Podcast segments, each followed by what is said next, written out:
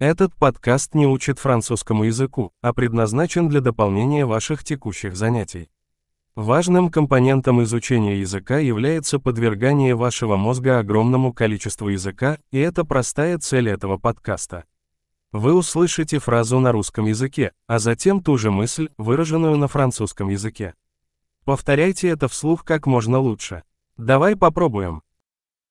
Я люблю французский. J'adore le français. Большой. Как вы, возможно, уже заметили, мы используем современную технологию синтеза речи для создания звука. Это позволяет быстро выпускать новые эпизоды и исследовать больше тем, от практических до философских и флирта.